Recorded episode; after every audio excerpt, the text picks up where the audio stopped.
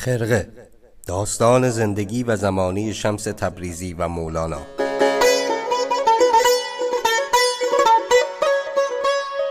فصل دوم. مولانا سفر از بلخ تا گونیه. سلام. من محسن بلحسنی هستم و اینجا پادکست خرقه است.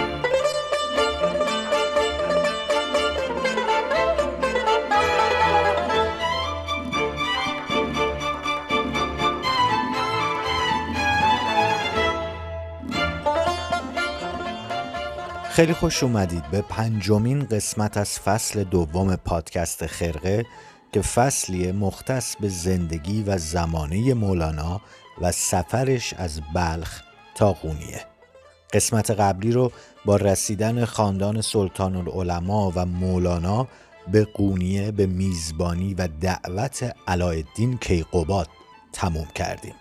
این نکته رو به خاطر داشته باشید که هنوز جزئیاتی درباره این سفر باقی مونده که حتما به ضرورت و سیر داستانی خرقه بهش می‌پردازیم اما بد ندیدیم این قسمت به بهانه اول اردیبهشت ماه جلالی که به بهانه آغاز نگارش گلستان سعدی به تجلیل از این چهره بزرگ فرهنگ، ادبیات و عرفان ما اختصاص داده شده یک مهمان ویژه داشته باشیم.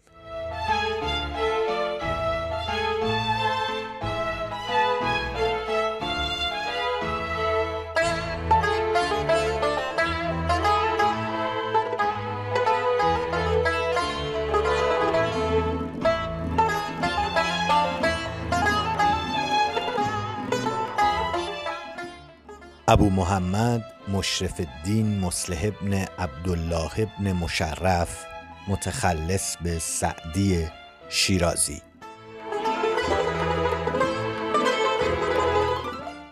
سعدی و مولانا نه تنها هم عصر و هم روزگار بودن بلکه تقریبا هم سن و سال هم بودن و زمانی که مولانا در قونیه مولانا شده بود سعدی هم شاعری بود پرآوازه که هر آنچه می نوشت مثل برگه زر سریع مرزها رو در می نوردید و بسیار بسیار سرشناس و معروف بوده.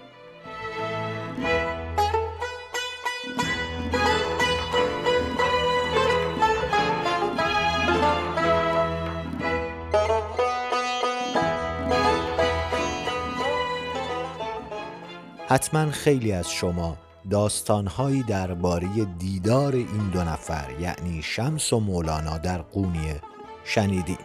داستانی که ما می‌خوایم به دور از هر گونه تعصب و جانبداری متاسفانه مرسوم این روزگار احتمال یا عدم احتمالش رو بررسی کنیم.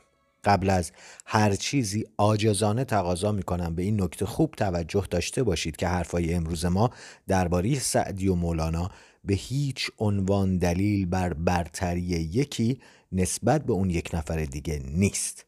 من محسن بلحسنی به هیچ عنوان این نظام مقایسه ای رو نه دوست دارم و نه ابدا قبول دارم. چیزی که بارها بهش اشاره کردم رو بازم تاکید می‌کنم. ما توی خرقه هیچ چیزی از خودمون در نمیاریم و به شما تحویل بدیم. چون اصولا چنین جایگاهی در حوزه سواد و دانش و بینش برای خودمون قائل نیستیم که نظریه پردازی کنیم و قص الهازا فقط بر حسب منابع معتبر موجود روایت می‌کنیم و منابع رو هم معرفی می‌کنیم و توی کانال اصولا همیشه به صورت کپشن یا پانویس هر قسمتی منتشر می‌کنیم. پس ما فقط بر حسب آن چیزی که موجوده و سند روایت می‌کنیم و خالق هیچ داستان و نظریه‌ای نیستیم.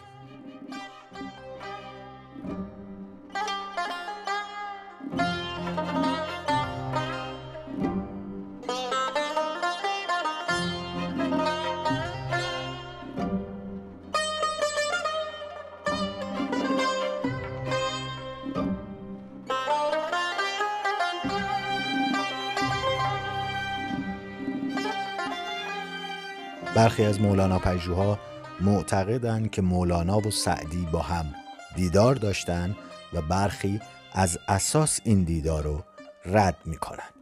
اما عده اول که معتقدند سعدی و مولانا با هم دیدار داشتن بر اساس چه مستاق و دلایلی چنین نظریه رو مطرح می‌کنن. به عنوان مثال مرحوم زرینکوب به غزلی از سعدی اشاره می‌کنه و اون رو جوابیهی به غزل مولانا با مطلع بکشای لب که قند فراوانم آرزوست می‌دونه. مطلع غزل سعدی که زرینکوب معتقد خطاب به مولاناست اینه. از جان برون نیامده جانانت آرزوست زنار نابریده و ایمانت آرزوست. این یه نظریه است که احتمال میده این خطابی باشه به مولانا اما دلایل بسیاری دیگه هم اوورده میشه که این احتمال رو رد می‌کنن. مصداق دیگه ای که به احتمال این دیدار میارن حکایتیه تو بوستان سعدی که اینطور روایت می‌کنه و مطلعش اینطوره. شنیدم که مردی است پاکیز بوم شناسا و رهرو در اقصای روم. من و چند سیاد صحرا نورد برفتیم قاصد به دیدار مرد. با یک جستجوی ساده هم می‌تونید غزلی که مطلعش رو خوندیم رو پیدا کنید و هم این حکایت از بوستان سعدی رو سعدی توی این حکایت عنوان می‌کنه که به دیدار مردی وارسته در بلاد روم رفته که اهل طریقت بوده و بسیار هم مشهور اما هیچ اشاره مستقیمی به نام یا عنوان این شخص نمی‌کنه. توی این حکایت سعدی روایت می‌کنه که چنین مردی که از شب تا صبح سر از عبادت خدا و خلوت عارفانش بر نداشت لغمه نون جلوی مهمونهای خودش که ما باشیم نگذاشت و ما تا صبح از گرسنگی به خودمون پیچیدیم. روز بعد مهمان ها گرسنه از خونه این شخص بیرون میرن و سعدی هم تعنه های سنگین می‌زنه که به جای اینکه شب زنده داری کنی کمی کرم داشته باش و نگذار مهمانهات گرسنه سر به بالین بگذارن. این دو متن رو موافقان دیدار احتمالی مولانا و سعدی در قونیه به عنوان منابع و مستاق این دیدار ذکر می‌کنن. اما طرف دوم اعتقاد دارند که هیچ سند تاریخی و معتبری که بشه بهش اعتماد کرد و جعل، تحریف و گذافه گویی توش نباشه چنین دیداری رو تایید نمی‌کنه. از طرف دیگه این سوال هم به وجود میاد که آیا ما می‌تونیم سعدی و روایتهاش رو برابر نهاد سند تاریخی بگیریم؟ نکته اینجاست که سفرهایی که سعدی ازشون حرف می‌زنه آیا واقعا سفرهای واقعی بودن یا زاییده خیال نبوغ و همنشینی سعدی با اهل سفری که به شیراز می اومدن و سعدی روایت های اونها رو میشنیده و به تجربه های ذهنی خودش اضافه می کرده.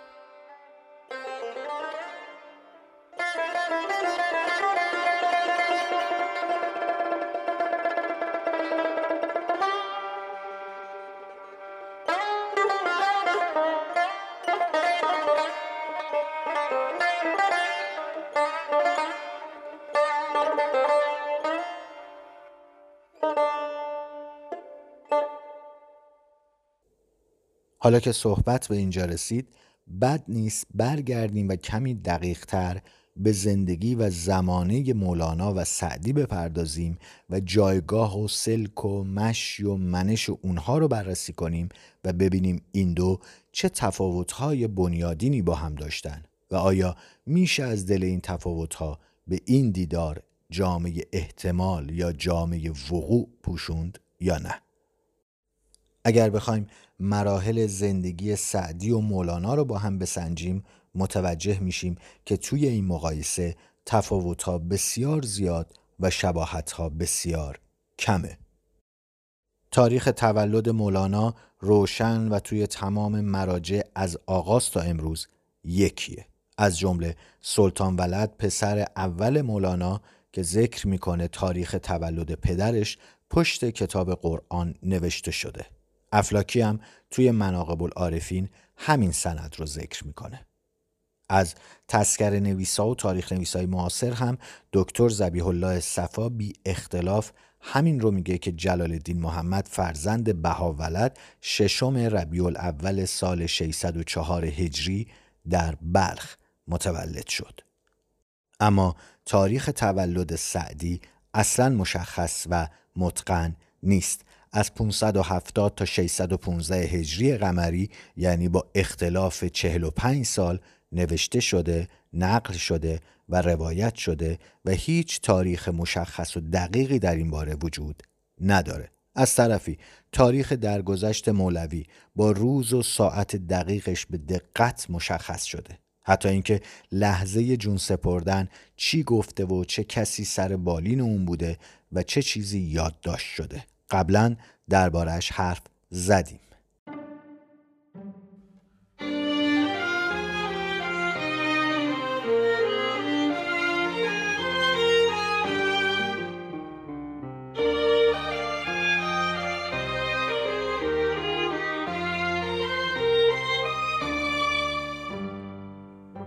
انتقل قدس الله سرة العزیز من عالم الملک الى ممالک الملکوت یوم احد وقت غروب الشمس خامس جمادی الاخر سنت الاسنین و سبعین و ست ماه در آن هنگام حضرت سلطان ولد از خدمت بی حد و رقت بسیار و بیخوابی به قایت ضعیف شده بود و دائم نعره ها می‌زد و جامه ها پاره می کرد و اصلا نمی قنود. همان شب حضرت مولانا فرمود که بهایالدین من خوشم برو سری بنه و قدری بیاسای چون حضرت ولد روانه شد و سرنهاد این غزل را فرمود و حضرت چلبی حسام الدین می نوشت و اشکهای خونین می ریخت. رو سر بنه به بالین تنها مرا رها کن ترک من خرابه شبگرد مبتلا کن. و غزل آخرین که فرمودند این غزل بود.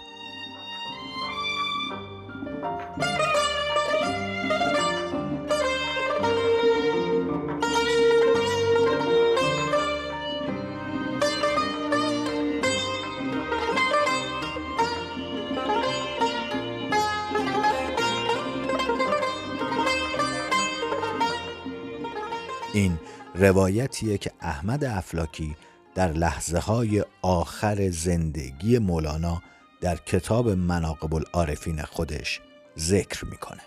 تاریخ وفات سعدی مثل تاریخ ولادتش نامعین و غیر دقیقه و به تقریب از سال 690 تا 695 هجری قمری در منابع مختلف از اون حرف زده شده.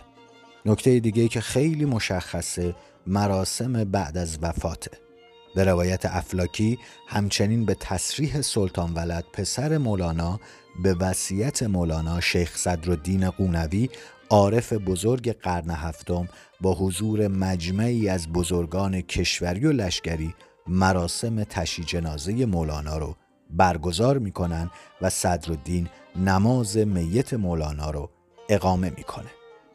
نکته جالبی که در بعضی از تذکرها به چشم می‌خوره اینه که قاضی سراج الدین در مراسم تشییع مولانا قطع شعری از سعدی می‌خونه و از شدت ناراحتی از حال میره. تا چهل روز بعد از درگذشت سعدی مردم سوگوار عروج مولانا بودن.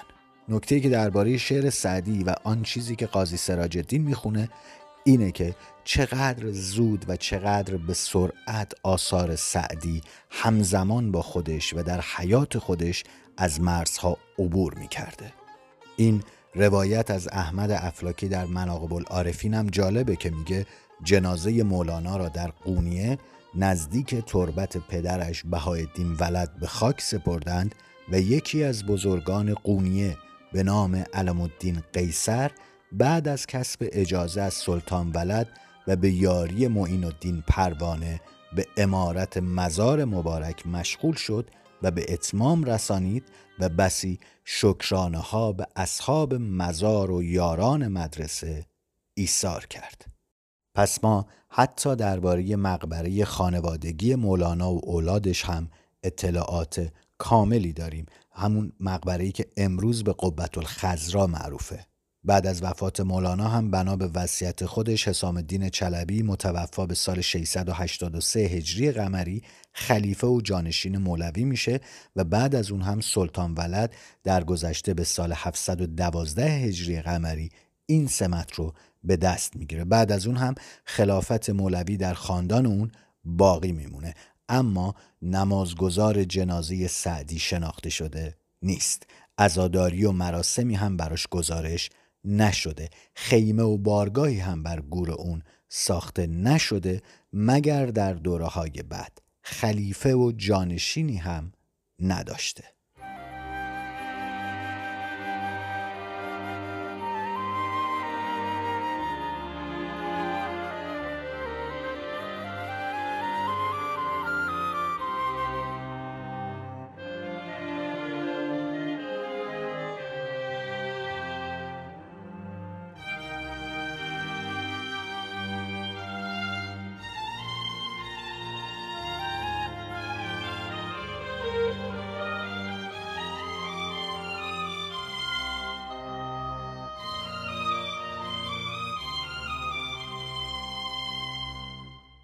همونطوری که تو قسمت های قبل اشاره کردیم سفر سلطان العلماء از بلخ به دو دلیل بود.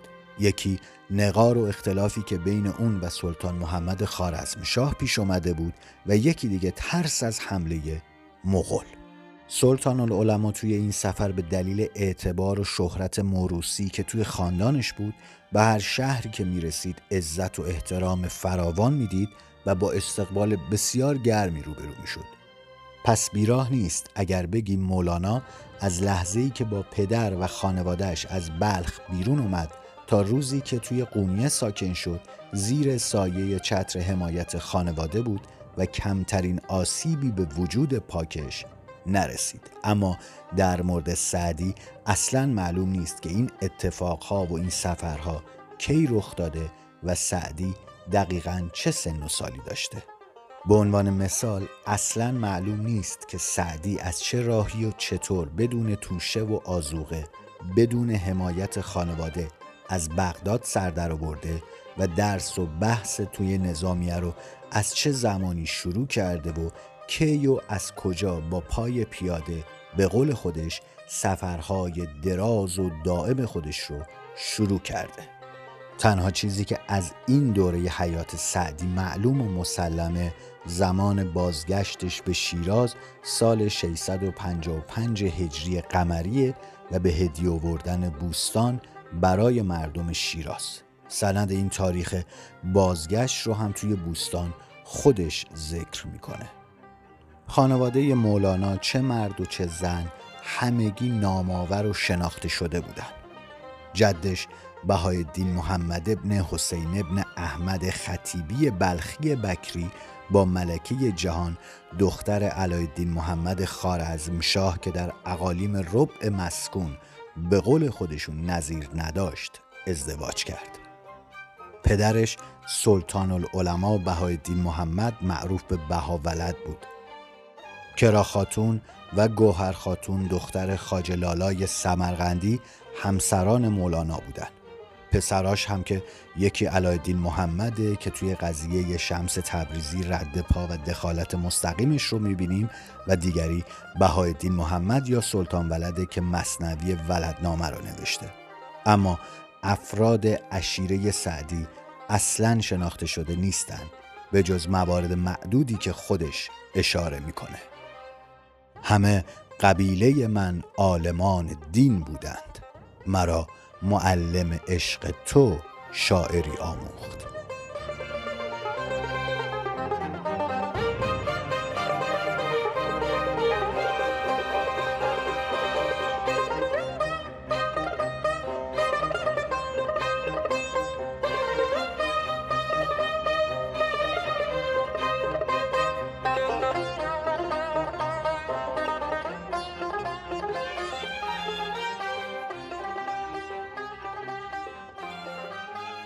از سعدی و همسر و خانواده از تاریخ طولانی سال 655 هجری قمری تا پایان زندگیش که توی شیراز ساکن بوده هیچ گزارشی نشده و اگرم قصه ای در این باره ساخته شده به مزاح و شوخی نزدیکتره تا به واقعیت و جدیت.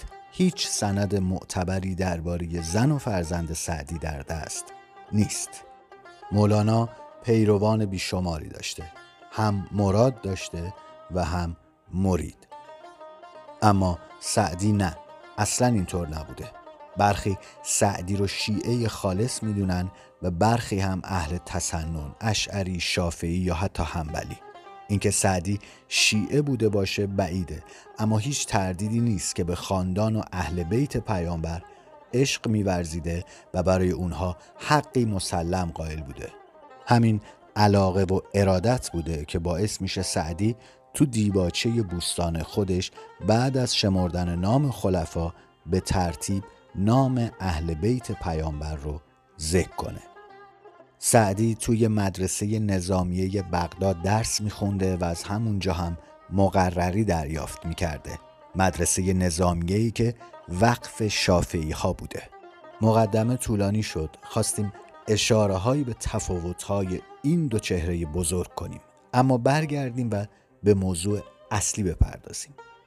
افلاکی توی مناقب العارفین می نویسه ملک شمس الدین هندی که مالک ملک شیراز بود رقعی به خدمت اعزب الکلام و الطف الانام شیخ سعدی اصدار کرده استدعا نمود که غزلی قریب که محتوی معانی عجیب باشد از هر که باشد بفرستی تا غذای جان خود سازم.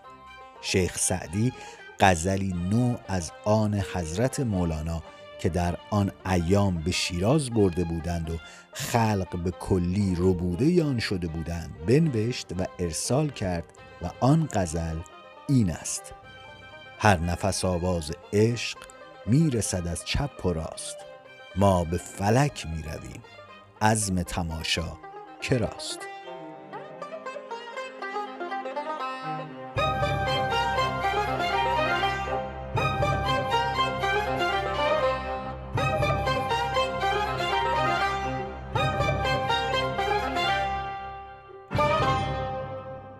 به هر روی آقای افلاکی در مناقب العارفین ذکر می‌کنه که و در آخر رقع اعلام کرد که در اقلیم روم پادشاهی مبارک قدوم ظهور کرده منظورش علایالدین کیقوباده و این از نفحات سر اوست که از این بهتر سخنی نگفتند و نخواهند گفتند و مرا هوس آن است که به زیارت آن سلطان به دیار روم روم و رویم را بر خاک پای مبارک او مالم تا معلوم ملک باشد.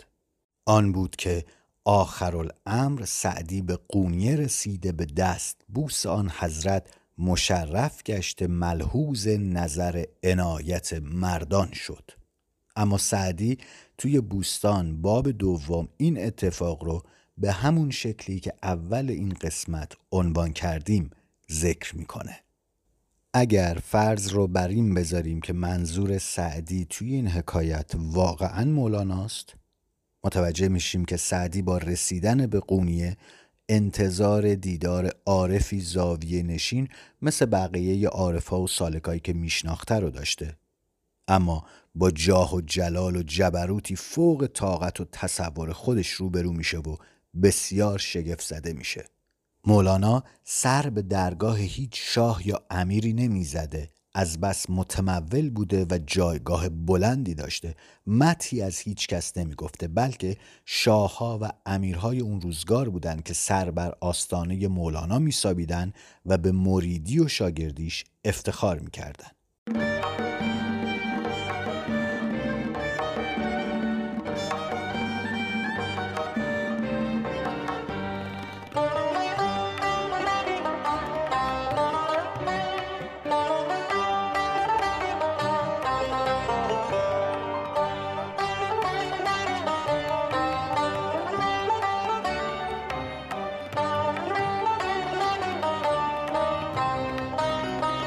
بر صورت بعد از این شب سخت سعدی و همراهاش عزم رفتن از خانه این شخص رومی می‌کنن که احتمال میدیم شاید منظور مولاناست.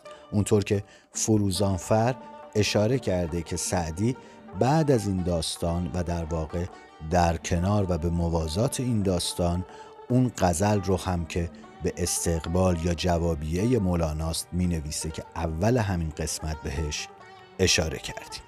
به هر صورت هر چیزی که گفتیم برآمده از حدس و گمانه و هیچ یقینی درشون وجود نداره.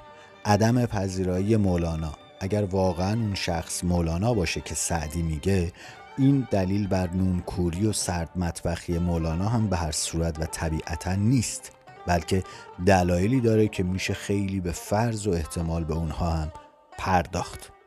مثلا یکی از دلایلش اینه. ده درویش در گلیمی بخسبند و دو پادشاه در اقلیمی نگنجند. سعدی توی گلستان باب اول میگه و شاید به همین دلیلی که یکی که سلطان سلوک و عرفانه و دیگری پادشاه ملک سخنه یعنی سعدی در اقلیمی نچندان وسیع مثل قونیه اصلا جا نمیشن.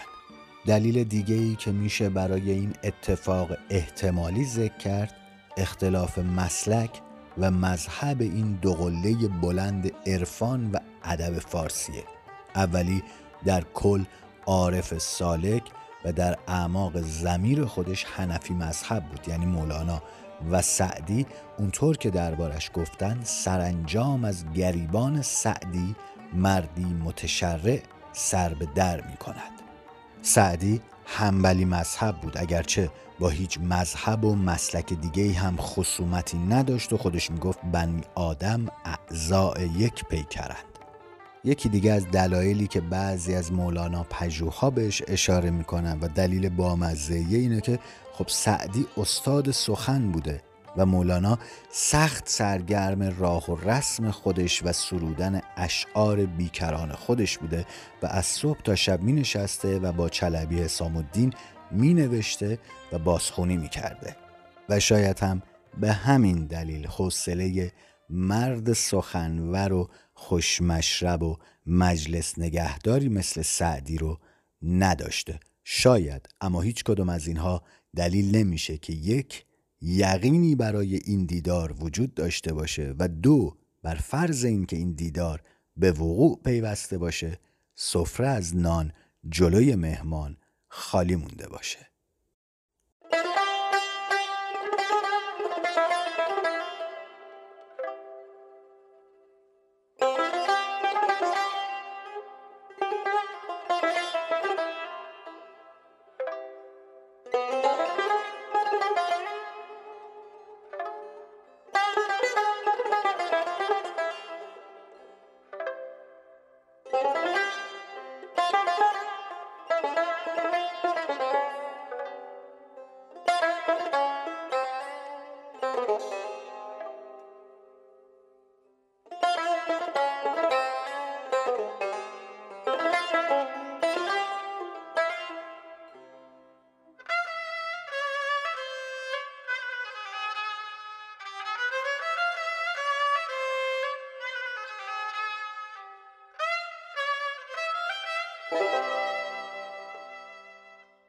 خسته نباشید. این هم از داستان مولانا و سعدی و دیدار احتمالیشون در قونیه. سعی کردیم به این داستان از جنبه های مختلف بپردازیم و تفاوت این دو چهره بزرگ رو در زندگیشون بیان کنیم و به این نکته برسیم که هر دوی اینها بزرگ مردان ادب فرهنگ و عرفان این سرزمین بودن که حالا دیگه قرنهاست چهره جهانی دارن. و همه اینایی که گفتیم خاشیه هایی بیش نیست. چه درست باشن چه غلط. وقتتون به خیر عزت زیاد. روزگارتون خوش.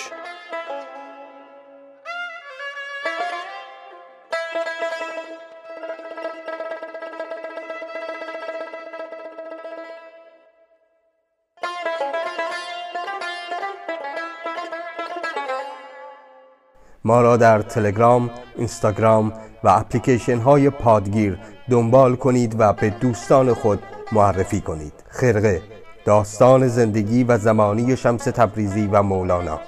به روایت محسن بلحسنی